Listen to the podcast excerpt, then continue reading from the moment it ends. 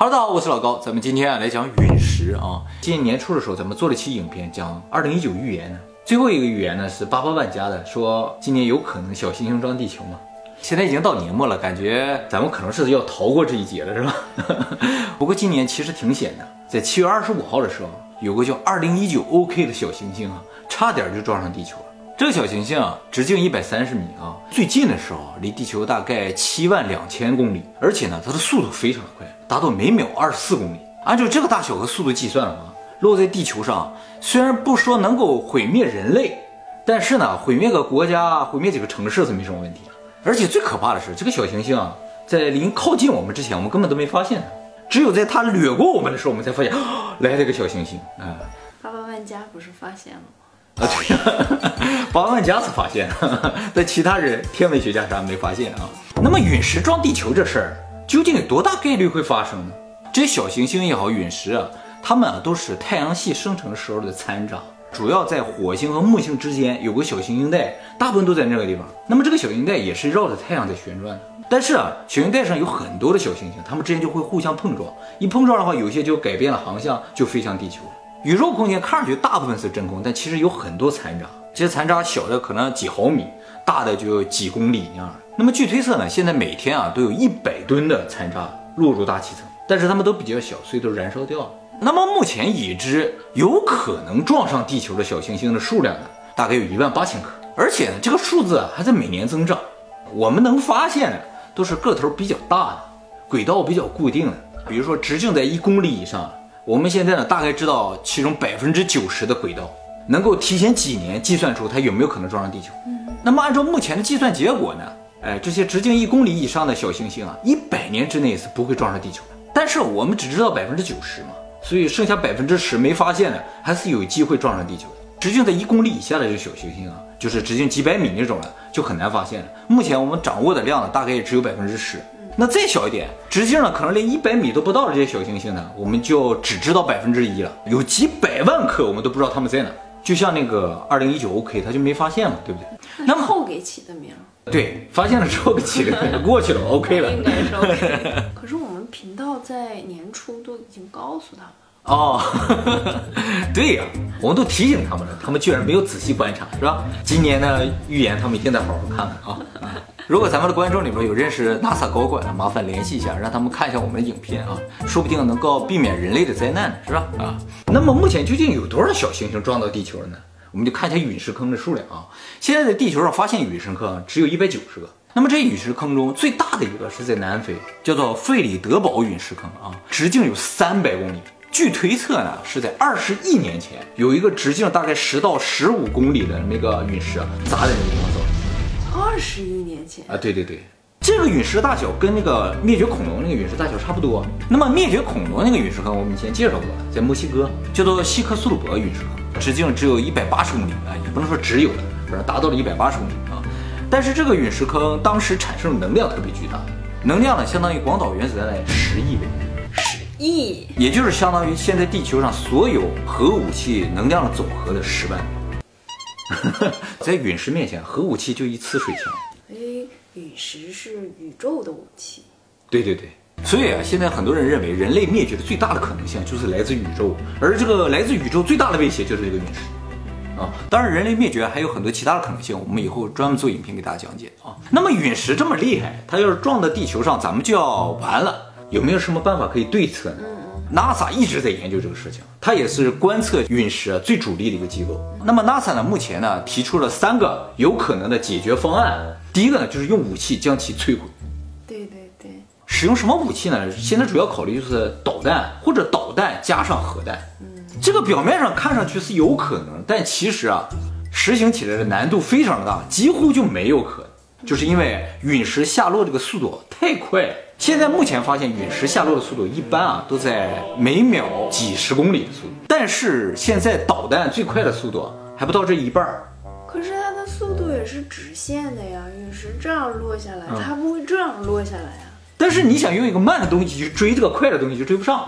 不追呀，啊，从从底下啊，对，就正正下方打还可以，对不对？但是你得提前多少知道这个陨石它要下落下来？你想啊，咱这个大气层厚度是多少？一百公里，这个陨石从一进入大气层到落下来，只用五秒钟。你怎么了啊？赶快走到底下，去赶紧发射一个导弹，来不及，你只能从侧面去追击它。但是它下落也就这五秒钟，你就得把它打下来。你导弹还没发射呢，它就已经落了。不是提前几天就知道了？哎，如果提前几天知道了，我还是有机会的。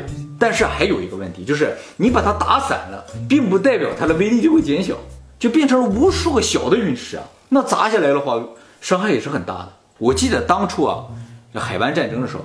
美国就为了拦截一个飞毛腿啊，要发射几百颗爱国者，所以你要拦截一个陨石啊，你得发上万个爱国者，而且为了确定能把它击毁，你还得加上核弹，上万个带核弹的爱国者发出去，地球先毁，是不是？他没拦起来，所以这个几率现在来说是极低的，而且操作起来很困难，必须提前个几个月或者几年知道啊，它在这个地方落，就我搁这架一个。导弹发射器也许有机会。第二个呢，就是改变陨石的轨道。嗯，改变陨石的轨道啊，也分两个阶段。第一个是在宇宙里把它改变轨道，让它压根儿就不撞到地球上。嗯。第二阶段呢，就是它一旦进入大气层呢，就是说肯定会撞到地球上嘛。在这个时候呢，也要改变一下它的轨道，让它比如落到没有人的地方，嗯，海里啊或者南极啊。但是呢，这种解决方案有人提出异议啊，就是说你让它落到海底，不见得它的破坏性就会小。你要引发海啸的话。岂不是很惨？还最好就是能够在宇宙里边把它改变航向。那么在宇宙里怎么才能改变它的航向呢？只有呢，就是用一个重物把它引开。这个重物是什么呢？现在唯一能想到的就是人造黑洞。哎，它飞得太快了，你不是说随便拿个重物就能把它引开的。你想想那个二零一九 OK，它那么快的速度与地球擦肩而过，它没有被地球引住，相当重的东西才能把它引开，只能是人造黑洞。但是这个人造黑洞要出现一下，把它引开，马上就得消失，不然把地球抽进去就完了。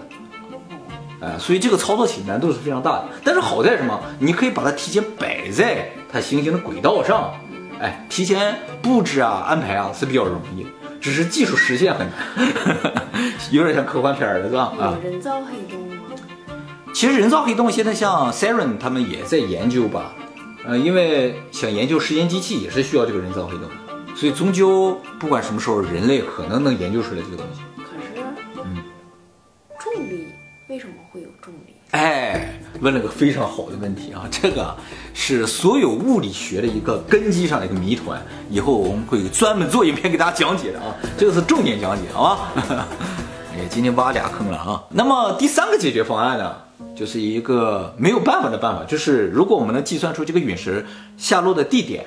和它可能造成的破坏的话，提前把那个地方的人先疏散开，嗯，疏散到其他地方，或者威力太大了，整个地球都没地方躲了，你就只能到地下去。这感觉还可行一些啊，对，就是也有可能嘛，是不是？如果一个很大很大的小行星一定要和地球相撞的话，那我们可能就真的要提前准备，开始挖洞啊或者什么到地底下去住。按照目前 NASA 给出的这三个方案，其实 NASA 只想说一句话，就是没有办法。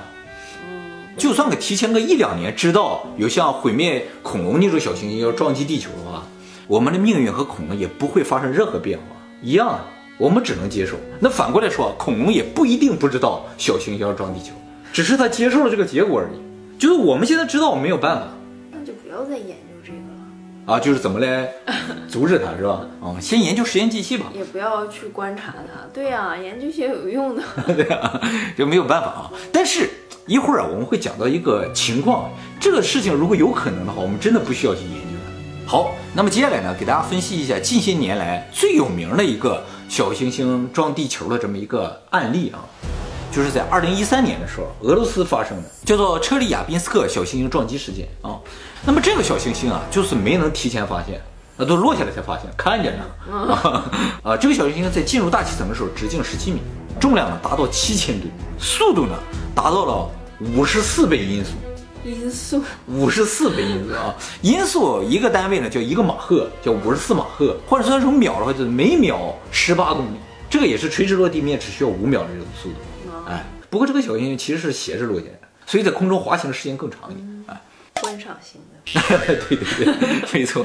那么这个陨石啊，在下落的过程中，在空中解体爆炸，哎，大部分碎片呢都落到了周围一个湖里边，只有少量的碎片落在地上。所以呢就没有造成任何人员的死亡，但有一千四百九十一人受伤，还有将近七千栋的房屋受损。哇，那么多！啊，就是波及的范围非常的大，但是伤情并不是很严重。哎，那么说这次小行星撞击最幸运的地方也就在这儿，就是它在空中爆炸了。如果没爆炸，就这么一个铁球直接砸到地上的话，后果是不堪设想啊。那么据推算呢，这个陨石在空中爆炸时候的威力啊，大概相当于通古斯大爆炸的几十分之一，但是也相当于几十颗广岛原子弹爆炸。这次空中爆炸呢，也是继通古斯大爆炸之后，地球上最大的一次空中大爆炸。那么这次陨石撞击和通古斯大爆炸有很多共同点。第一个呢，就是两次都发生在俄罗斯。啊，通古斯呢发生在叫苏俄，哎，这次就是俄罗斯啊。第二个呢，没有听懂。呃，还没有听对，我懂。们也听懂。第二个呢，就是威力啊都在核弹以上。第三个呢，就是都没有陨石坑。第四个呢，就是都没有核辐射。第五个呢，就是都没有造成大量的人员伤亡。第六个呢，就是最神秘的一个共同点，就是这两个陨石啊都是在空中解体的。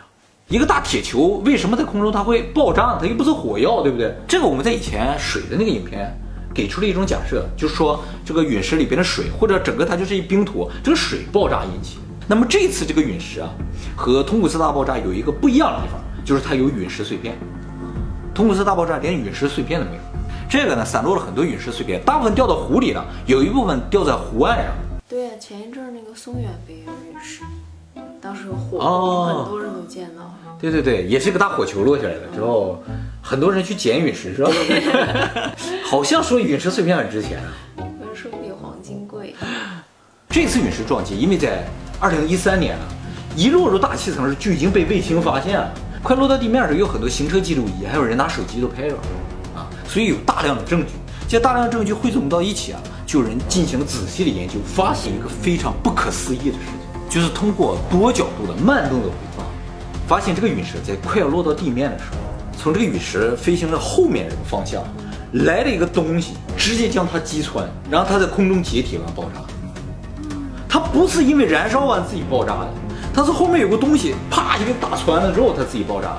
按照我刚才说的，这个陨石下落速度是五十四马赫，这个飞行把它击穿的东西的速度啊，至少有一百马赫。那么这是个什么呢？我们就要了解一下现在这个地球上最快的东西了。我前两天刚做了速度有多快那个影片，对吧？我们介绍那个最快的人造飞行器 NASA 的 X 四三 A，它的飞行速度大概十马赫。导弹最快的导弹的飞行速度是二十马赫，整个地球上没有超过二十马赫的东西。这个东西一百马赫，你说这是什么东西？它从陨石的后面追上它，把它打碎。那么按照我的推测，这个东西就是一个著名的不明天气状况。是不是？我们前两天在这个美军承认 UFO 的影片里提到，是吧？他们发现那个 UFO，他们录下来那个飞行速度也都超快，哎，而且呢，就在前两天哎，日本新闻啊，对对对，就是那个日本富士电视台的叫日本富士新闻网 FNN 的固定摄像头拍到了一个不明飞行物。那个东西啊，离地大概一万米左右，就是在正常飞机飞行的高度，哎，在云层上面一点的地方。但是它的飞行速度太快了，嗯专家不也出来说了？他说是什么来着？他说绝对不可能是飞机。但不管它是什么，结果呢是这个东西救了人一命。他把这个东西打碎了，没让它直接落到地面嘛，是吧？那么由于这个东西啊，它的速度肯定不是人造物，所以呢，有很多人分析说，这要么就是外星人，要么就是地底人，他们发射导弹，或者就是他们自己的飞船，他们的飞船就是这么硬，就啪就可以把它打碎。那么我个人认为啊，地底人可能性更大一点。外星人如果真的住在外星的话，他来不及呀、太远了。地底人我直接从地底下出来啊，一下就给他干掉就可以了。而且地底人要保护地球的这种意识应该更强一点，对不对？那么这次陨石撞击事件之后四个月啊，就发生另一个非常重要的事情，就是斯诺登的叛逃事件。哎，最终呢，斯诺登是到了俄罗斯去了。哎，就说斯诺登跑到俄罗斯跟这事儿有没有关系呢？正在大家讨论这个问题的时候，斯诺登发了一个文章，啊，说是斯诺登发的，说美国政府有资料证明呢，其实地底下有人，啊，这个地底人住在什么地方啊？就住在你一直想去那个地幔，哎，全是宝石那地方，他们利用地下的热能啊，就维持他们的生活。他们有非常高的科技，比我们高很多。当然，他们也在保护这个地球。嗯，啊，所以呢，就是说如果有陨石，可能会造成地球表面的一种毁灭或者什么的话，他们就会出来把它解决掉。但是我觉得有一种可能，就是我刚才说了，就是说我们现在如果遭到陨石攻击，我们最大的一个可能性就是躲到地下去。他们有可能就是上一辈我们躲下去那些人，甚至有可能就是恐龙啊，在下面。对，有一部分恐龙躲到地下里，有一部分在上面死掉了，变成化石而已。可能不是在上面死掉的，只是死掉的恐龙埋在那儿。啊啊啊！所以从这个角度来说的话，陨石这个事情有可能还挺乐观，因为有什么东西在保护着我们，你知道吗？就不用再去研究，不用再去。对我们不用操心这事儿，有人帮我们解决。你看，你看看那个月球啊，上面那些陨石坑，你就可以理解，其实啊，这个世界上是有什么东西在保护着我们。所以吧，地球有生命绝非偶然，是有人故意安排的，而且有东西保护着我们。怎么看都很刻意，一点都不自然，嗯不自然。很假。